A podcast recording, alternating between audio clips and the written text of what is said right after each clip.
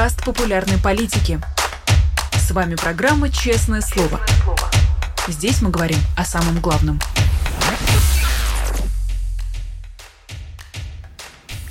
Привет, друзья! На моих часах 10 э, часов и 32 минуты. Меня зовут Ирина Алиман, и вы смотрите «Честное слово» на канале «Популярная политика». Я призываю всех вас э, ставить лайки, писать комментарии в чате, задавать платные вопросы через суперчат, ну и, конечно, поддерживать нас на Патреоне, либо становясь спонсором нашего канала на Ютубе. Ну и прямо сейчас переходим к беседе с нашей сегодняшней гостьей. Я очень рада приветствовать в нашем утреннем эфире правозащитницу и основательницу фонда «Русь сидящая» Ольгу Романову. Ольга, доброе Доброе утро. Доброе утро. Ольга, я предлагаю нам с вами начать э, с вопросов э, таких, возможно, общего характера, и потом уже перейти к частностям, точнее, к новостям и инфоповодам, которые появились за последнее время. Вот э, вопрос общий, который, я думаю, многих волнует, заключается в следующем. Мне кажется, с начала войны мы достаточно часто от юристов, от адвокатов слышим, что их работа по защите их, собственно, клиентов, их доверителей, она больше сводится к такой паллиативной помощи. То есть это люди, которые ну, объективно не могут повлиять на ту систему беззакония, которая царит в России, но они пытаются всеми способами поддержать своих клиентов и дать им возможность а, высказаться, рассказать их историю, а, в паблик ее вынести и, соответственно, привлекать внимание к их истории. Как устроена работа правозащитных организаций, ваша в частности, вообще как функционирует правозащита в таких условиях?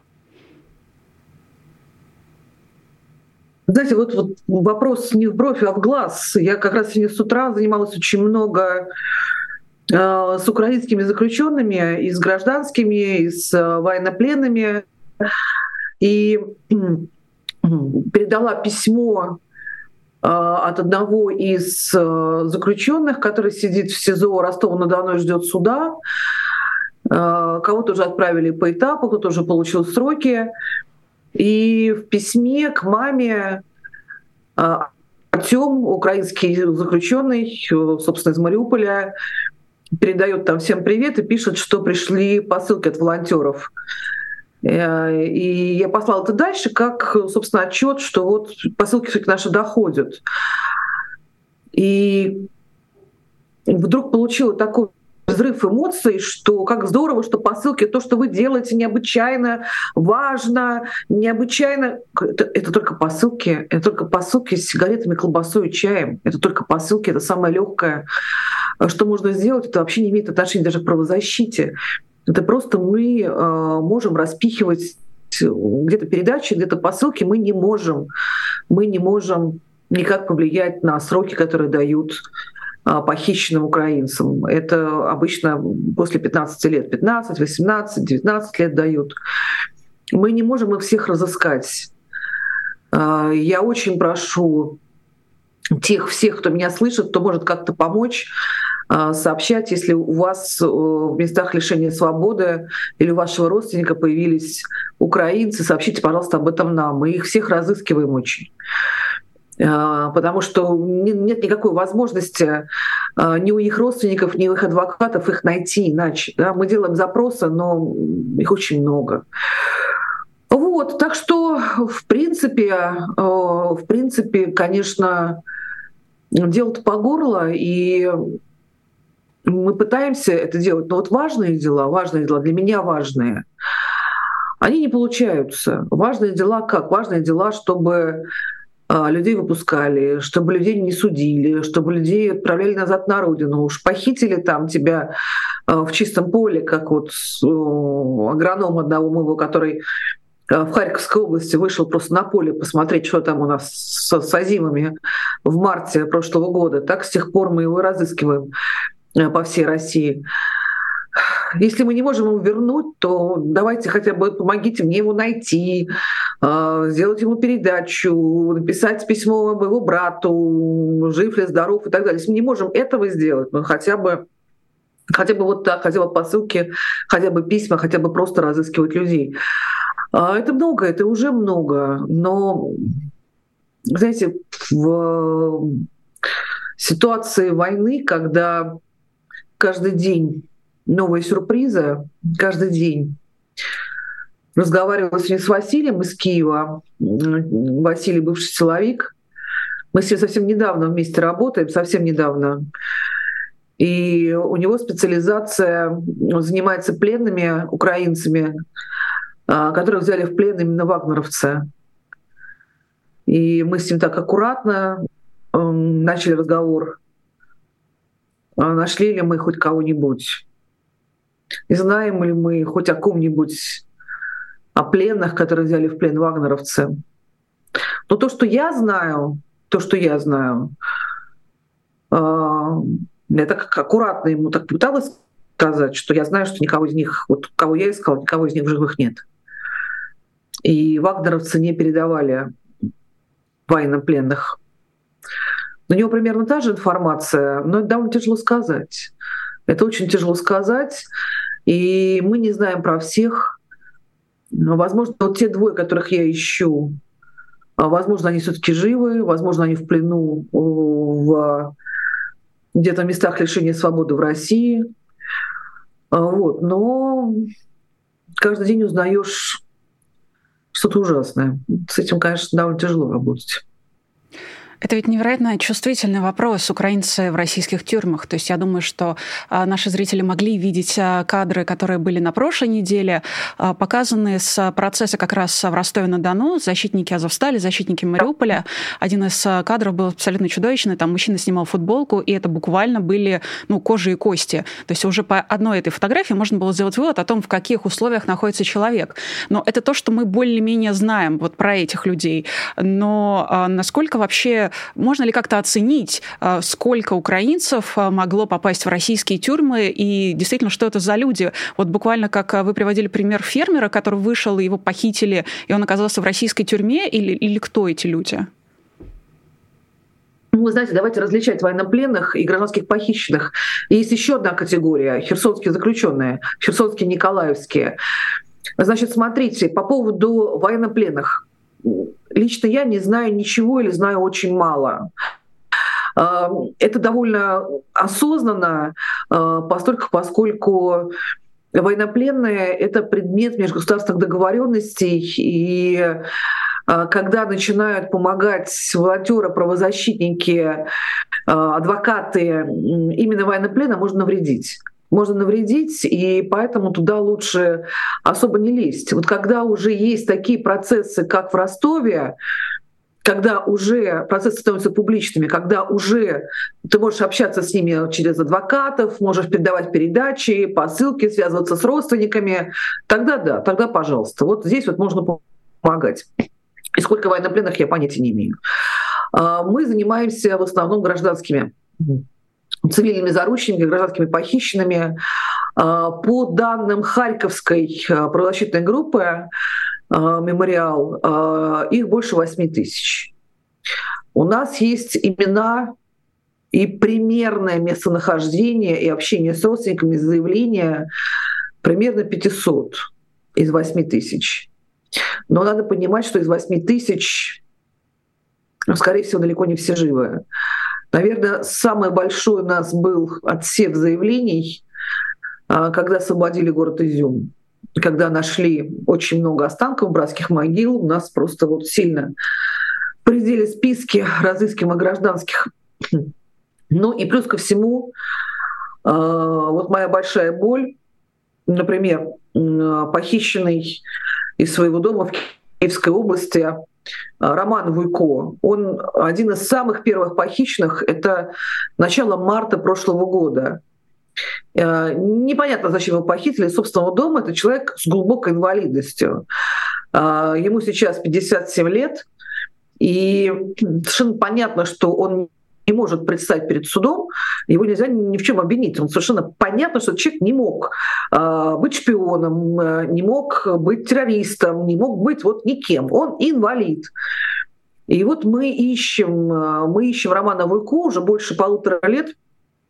Его дочь Аня каждый день э, каждый день пишет, сообщается с правозащитниками, с Красным Крестом, там, с журналистами и так далее.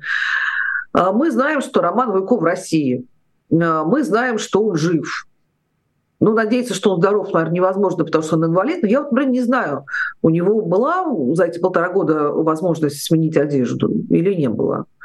У него точно не было правозащитников, адвокатов, гуманитарной помощи. Были у него врачи, я не знаю, и мы не знаем, где он. Мы только знаем, что он жив, находится где-то в России. И я понимаю, как сложно сейчас э, силовикам российским что-то с этим сделать. Сказать, что его там нет, ну нет, но мы точно знаем, что он там есть. Есть много-много свидетельств. Э, отдать его под суд, сказать, что он террорист, все увидят, что ну, это враки. А, отдать его при обмене назад, наверное, тоже не очень хотят, когда мы все увидим, в каком он состоянии. Но отдайте назад любому. Подкормите его как-нибудь, помойте, отдайте назад.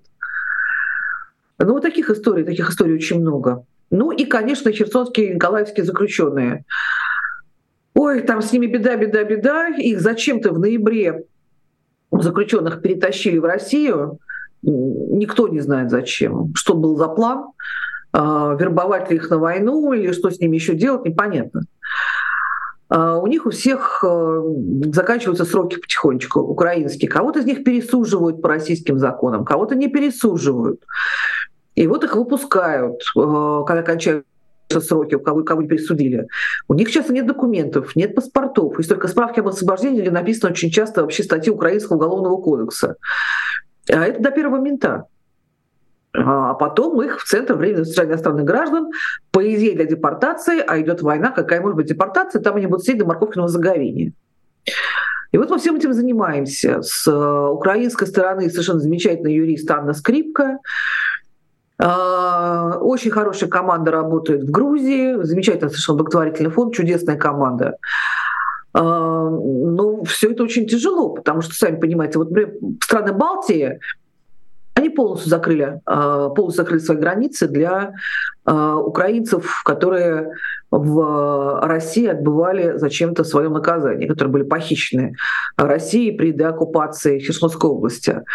Они закрыли, и пока МИД Украины ничего не может с этим сделать.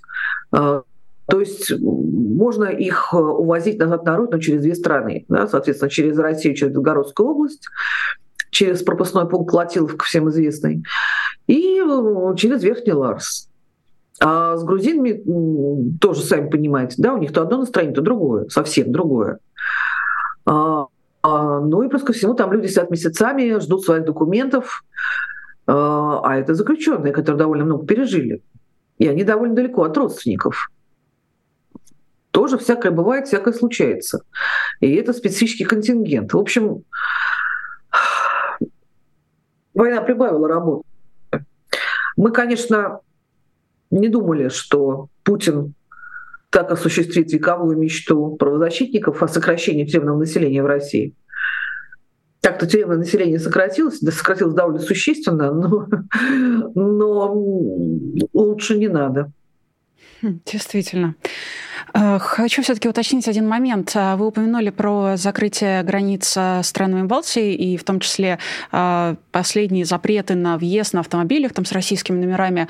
А можете ли, пожалуйста, подробнее рассказать, как это бьет по тем заключенным, которые оказались в России? То есть я так понимаю, что у них была возможность через как раз страны Балтии покидать Россию. Их как-то спасали или их отпускали там, с документами? Как это происходило?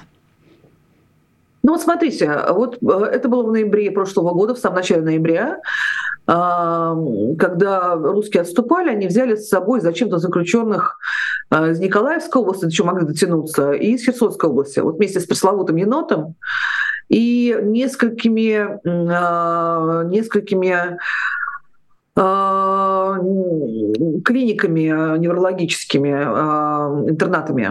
Собственно, тоже зачем, неизвестно, тоже не спросив ни опекунов, никого. А, пациенты невропсихологических интернатов сейчас они в Крыму. Мы о них мало что знаем, ну, это не наша специализация, вы просто видели, как их вывозили. Заключенных вывозил конвой, московский конвой и краснодарский конвой «Акула». А, мы многих уже знаем. И эти люди избивали заключенных, и у нас есть по дороге погибшие украинцы. И, конечно, а, мы очень внимательно смотрим на а, участников этого конвоирования, и я очень надеюсь, что украинская генпрокуратура, она получает сведения, будет их э, преследовать, отдавать под суд, и по окончании войны все эти люди ответят за свои деяния, за то, что они сейчас избивают военнопленных, за то, что они сейчас избивают гражданских украинцев. Ну, если уж россиян не интересуют пытки в тюрьме по отношению к россиянам, ну пусть тогда а, другие страны расследуют избиение своих граждан. А, так вот, а, зачем-то забрали, зачем-то забрали 2500 а, заключенных. А, сначала их рассовали по колониям а, Юга России, в основном это Краснодарский край, Ставропольский, в Волгоградской области они были. А, а потом начали зачем-то перебрасывать в Крым, концентрировать. То есть они несколько месяцев прожили нормально, их держали отдельно от российских заключенных, но российские заключенные помогали, надо сказать, там, сигаретами, там, чаем и так далее. Им нельзя было общаться, но общались, какие-то весточки передавали.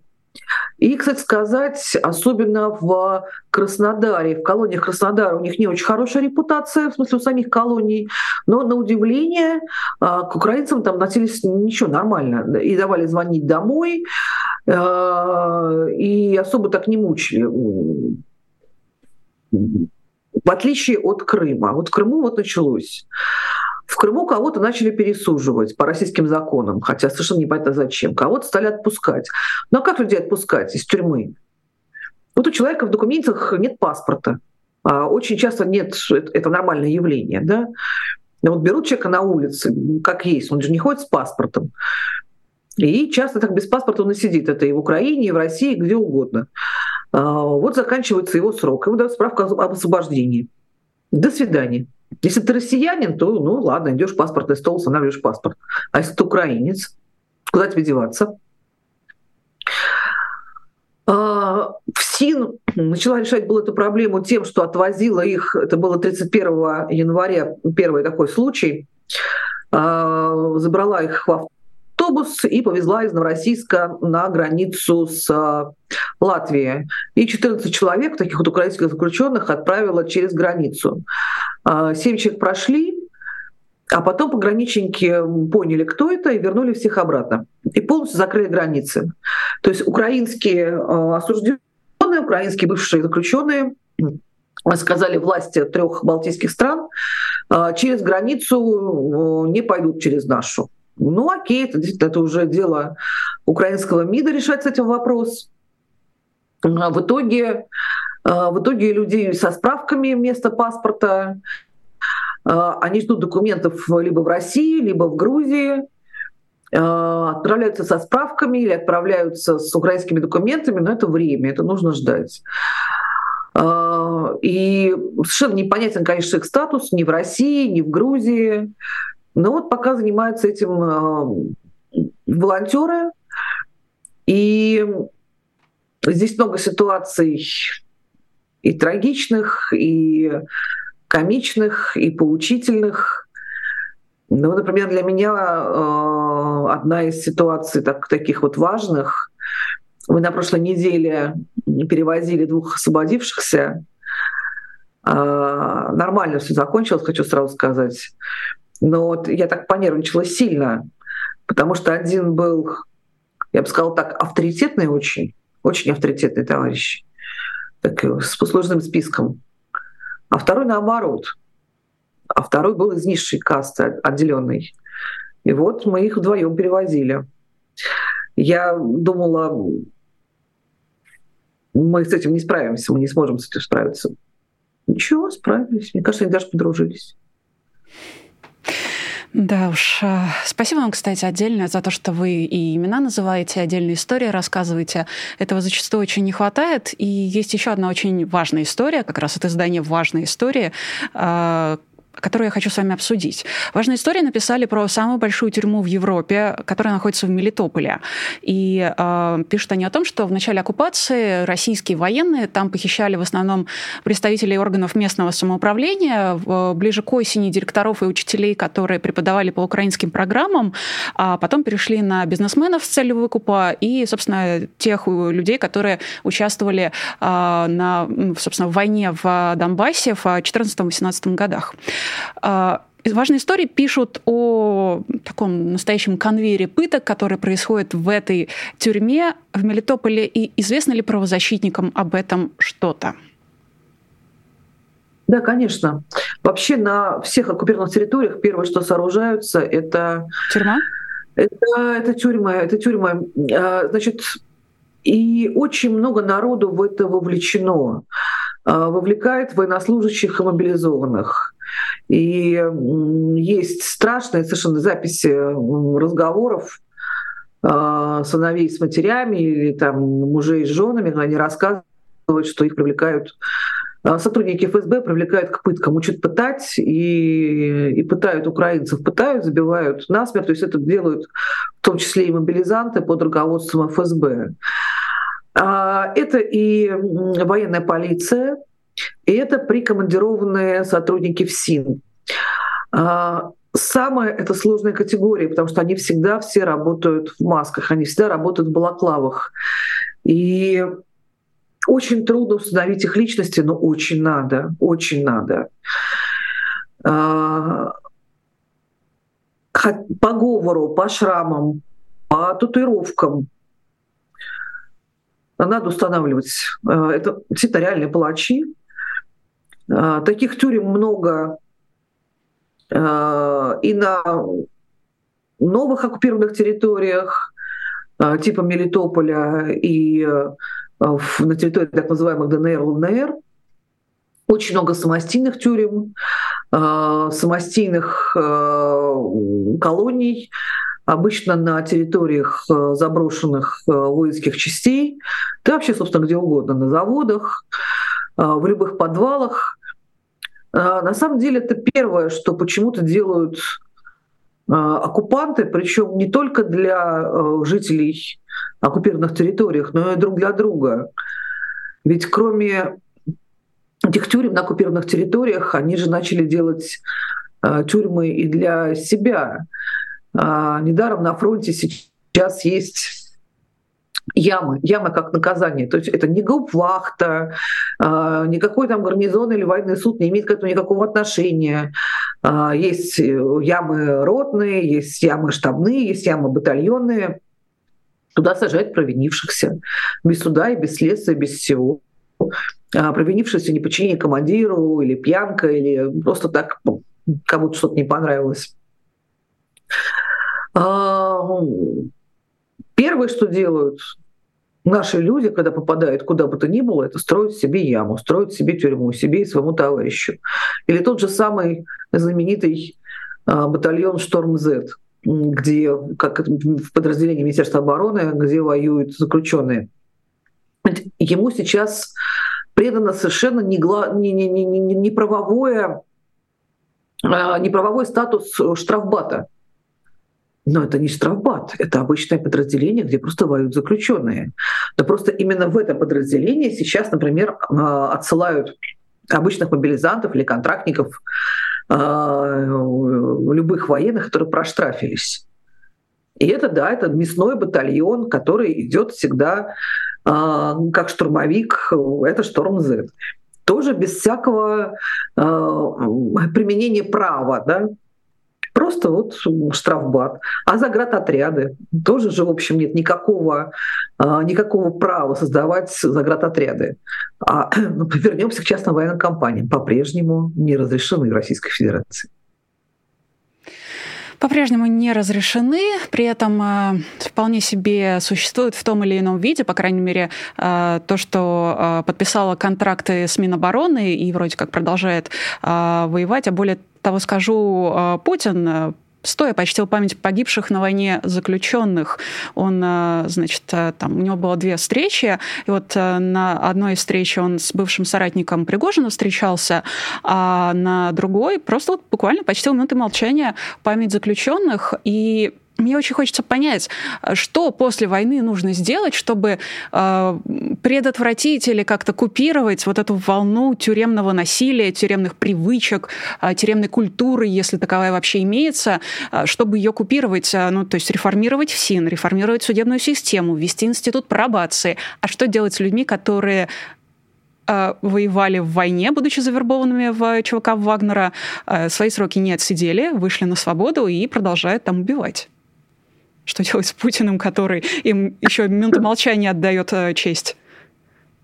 Но вы знаете, это минуты молчания это было очень смешно, потому что э, три каких-то ну, я, персонажа, да, хотел сказать хрена, ну ладно, персонаж.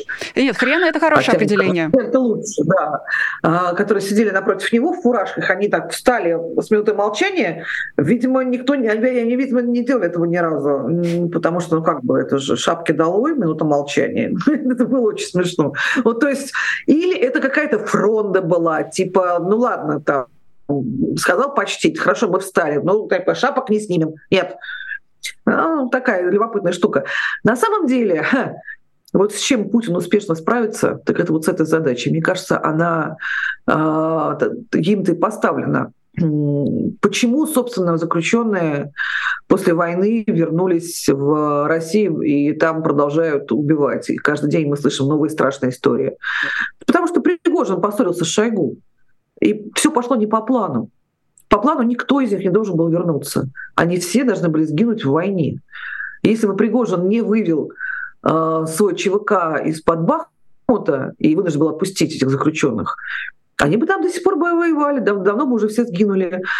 Что и происходит сейчас. То есть сейчас заключенных набирают, им через полгода обещают условно-досрочное освобождение, уже не помилование никак.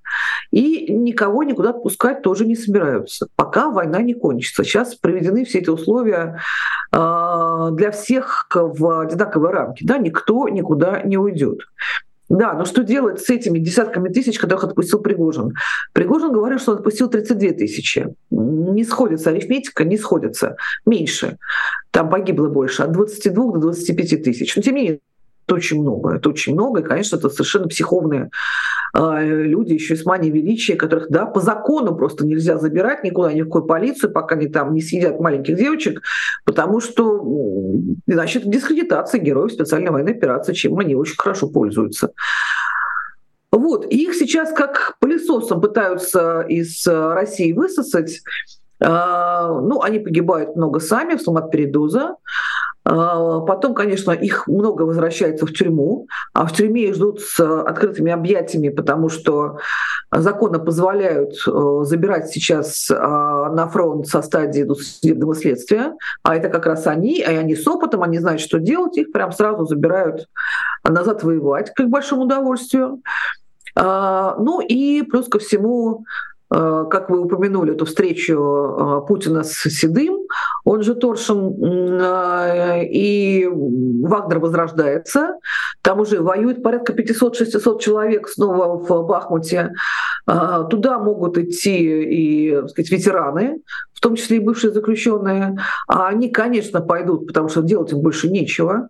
Деньги они давно пропили, все уже давно закончилось, на работу их нигде не возьмут никогда ни при каких обстоятельствах э, постольку, поскольку, э, знаете, Путин подарил им помилование и э, уничтожение судебной базы. Их нет нигде в судебных базах. Все равно все знают, что это судимые люди, поскольку, поскольку у нас у всех есть личные кабинеты. А в личных кабинетах у нас есть наша трудовая книжка. В трудовой книжке заключенных написано, что они были трудоустроены, ну, например, швеей в ИК-13. Да? Пять раз. Ну, понятно, кто это, да? Всем понятно, кто это. Поэтому как-то не прячь судимость, ее всегда можно найти. И плюс ко всему Росгвардия, да, товарищ Золотов подсуетился и сказал, что набирает любых заключенных на оккупированной территории, пожалуйста, пожалуйста, тут приходите. А, в общем, их быстренько а, из России уберут, и, я думаю, никогда больше не впустят. А, Путин, конечно, затеял очень эффективную пенитенциарную реформу, просто всех убить и все. А, во-первых, никому не, не жалко заключенных. Прекрасно их набирают, их э, будут мобилизовывать при малейших признаках мобилизации. Сейчас это контрактники. Э, убьют не жалко. И в то же время ну, разгружает тюрьмы, снижает нагрузку на бюджет. И, ну, сейчас, конечно, преступность повысилась, потому что так получилось, что Пригожин их выпустил, но вот сейчас этих э, доберут и больше выпускать их не будут. они должны все погибнуть там. Вот такой Надо план. сказать, что Избавиться людей... от лишнего населения. Из, от лишнего тюремного населения. Слушайте, на прошлой неделе, на прошлой неделе война идет. Зеленский подписывает указ о создании э, в Украине службы пробации. Э, то есть наказание не связано с лишением свободы. Э, у них была очень хорошая подростковая служба пробации в Украине уже была, теперь на всех распространяется. И вот во время войны да, человек не ленится, делает какую-то, продолжает делать пенитенциарную реформу. Служба пробации, да, очень-очень нужная. А в России все проблемы мы все вопим, что нужна ресоциализация, нужна постпенитенциарная реабилитация, нужна служба пробации. Да-да-да, говорит Путин, совершенно верно. Не будем тратить деньги, а просто их убьем всех и все. Да, что так можно было? Крутое, крутое решение проблемы. Ну, надо сказать, что э, если Владимир Путин действительно затеял именно такую реформу по такому сокращению тюремного населения, то э, людей, которых убили вагнеровцы, которые сейчас находятся на свободе, уже тоже как бы никто не, не вернет. Возможно, он рассматривает их как сопутствующий ущерб. Вот буквально последние новости вчерашнего, сегодняшнего дня. Э, значит, до смерти забитая четырехлетняя падчерица, забитая как раз бывшим вагнеровцем. Э, две женщины, мать и дочь, которые заживо сгорели в доме, который тоже поджег бывший вагнеровец. Видимо, эти люди рассматриваются как сопутствующий ущерб, и, видимо, в условиях войны ну, вот Владимиру Путину никого не жалко. Хотя чего это я удивляюсь. В принципе, никогда и не было. А, Ольга, хочу о российских реалиях еще продолжить с вами разговор. Вот тут База пишет о том, что полиция наконец начала проверку избиения обвиняемого в сожжении Корана Никиты Журавеля в Грозненском СИЗО. Как думаете, чем закончится? Ну, ничем, конечно, не закончится. А, вот глобально интересно, чем закончится эта история. Потому что, смотрите, я все таки вот а, очень внимательно смотрю на а, сыновей Кадырова, которым 17, 16 и 15. И вспоминаю, собственно, историю самого Кадырова, Рамзана. Ведь его отец Ахмад Кадыров был взорван на стадионе в Грозном там, 9 мая, начала 2000-х. Смотрите, это Чечня. Это вот кровная месть. Там все всех знают и кого угодно, что угодно могут найти. И вот убили вот такого человека, первого президента республики, отца самого Рамзана Кадырова, вот, и все на свете называется Ахмад. А кто, кто это сделал? Кто взорвал Ахмада Кадырова? Я не знаю, никто не знает. А что-то вы не искали никогда, и никак, ни, никто никогда не искал человека, которого взорвал Ахмада Кадырова. А как-то с самого начала говорили, что нет ни одного более заинтересованного человека, чем Рамзан Кадыров а, в смерти Ахмада. Не знаю, не знаю, никто же не расследовал. Мы не знаем. Это было 20 лет назад. А теперь у Рамзана у самого трое сыновей. Мне интересно посмотреть на это на все. Думаете, есть тут какая-то Думаете, есть тут какая-то династическая традиция? Ну, знаете, как и в любом средневековом таком наследном э, царстве, э, может быть, все что угодно. Давайте посмотрим эту чеченскую игру престолов. Хочется, конечно, чтобы сопутствующего ущерба было поменьше во всей этой игре престолов.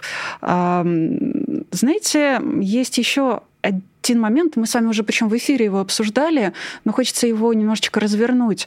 А, мы, мне кажется, видим все-таки некую тенденцию на усиление прессинга над политзаключенными в России. Ну, то есть вот там Азат Мифтахов, который выходит, отсидев свой срок, и ему сразу же на выходе его упаковывают, увозят и снова судят по новому обвинению. А, то судилище, которое происходит над Сашей Скочеленко, где буквально пытают. А, постоянные ШИЗО, там, Владимира Карамурзу дважды отправили в ШИЗО раз за разом. Алексея Горинова отправили в ШИЗО. А, в конце концов, а, ЕПКТ для Алексея Навального, причины которого мы с вами уже, в общем, обсуждали, но все-таки а, справедливо ли вот этот, справедлив ли тезис о том, что прессинг на политзаключенными усиливается, и если да, то с чем вы его связываете? Вы знаете, да, усиливается прессинг чрезвычайно. И я бы, наверное, связала стало бы это еще и, ну, помимо того, что э, каждый политзаключенный с каждым днем становится все опаснее и опасней, э, меняется отношение очень сильно к политзаключенным. Если э, брать такую историю ну, новейшего времени, то да, в начале 2000-х к политзаключенным относились нормально, их не трогали, их просто выделяли из общей, что называется, людской массы, и просто к ним не приставали. Просто их не трогали, просто лишний раз, вот, ну, сиди себе и сиди ровно.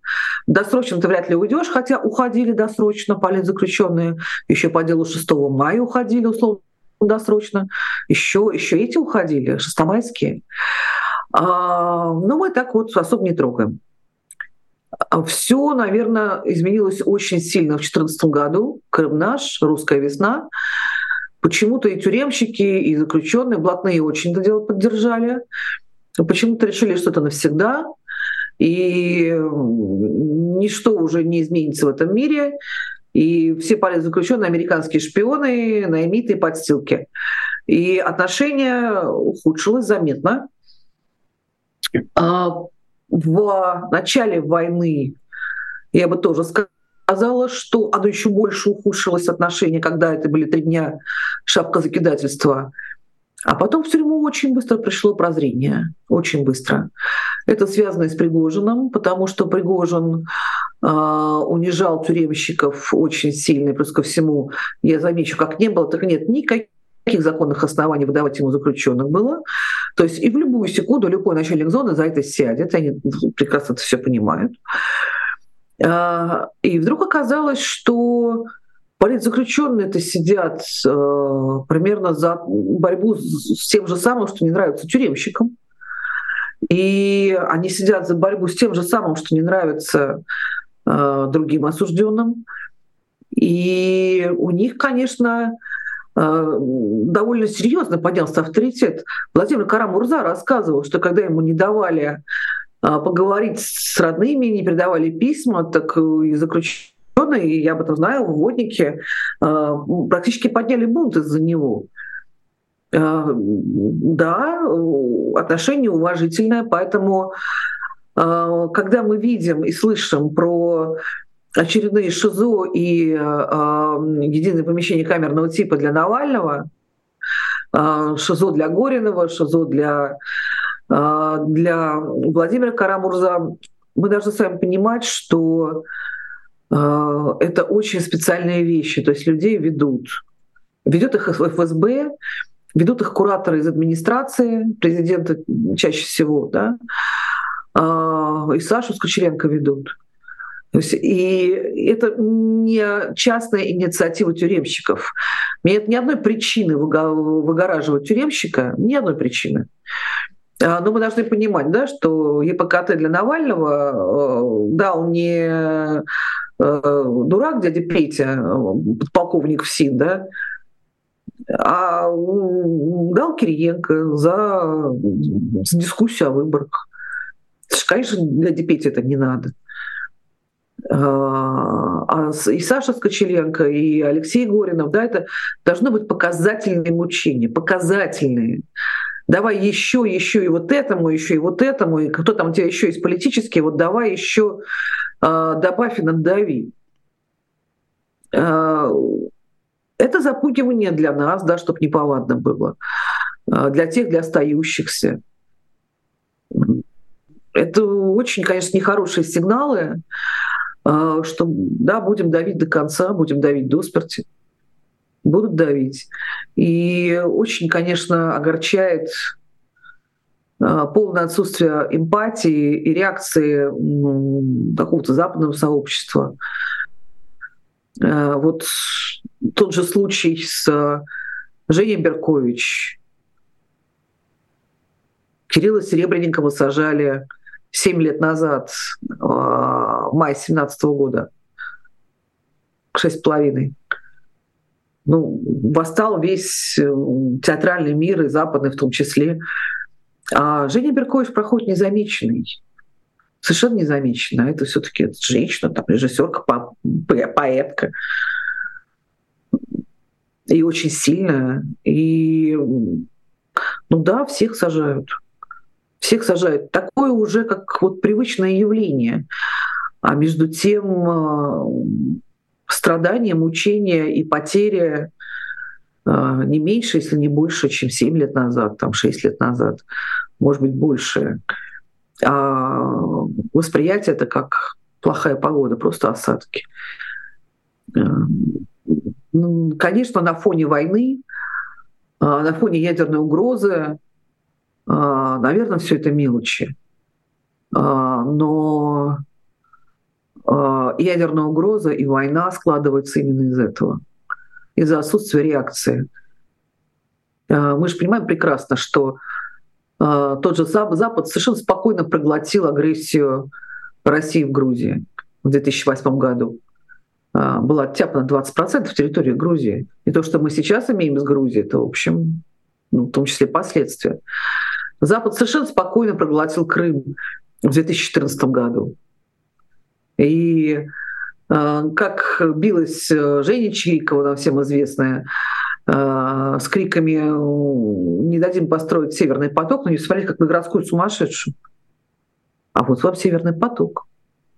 Вот война — это тоже последствия вот этого всего, последствия того, что бизнес as usual, последствия того, что ах, как же бедные старушки российские детки, они не смогут ездить на э, поезде «Ласточка» из Москвы в Нижний Новгород, потому что это Сименс, там сломается деталька, а санкция, ну как же так, что вам не жалко русских старушек и деточек, которые не сможет на этом поезде кататься? А в Крыму кто виноват в том, что вот турбин нет, надо тоже поставить турбины, но так воды не будет, зачем же вот так-то? Давайте мы турбины поставим.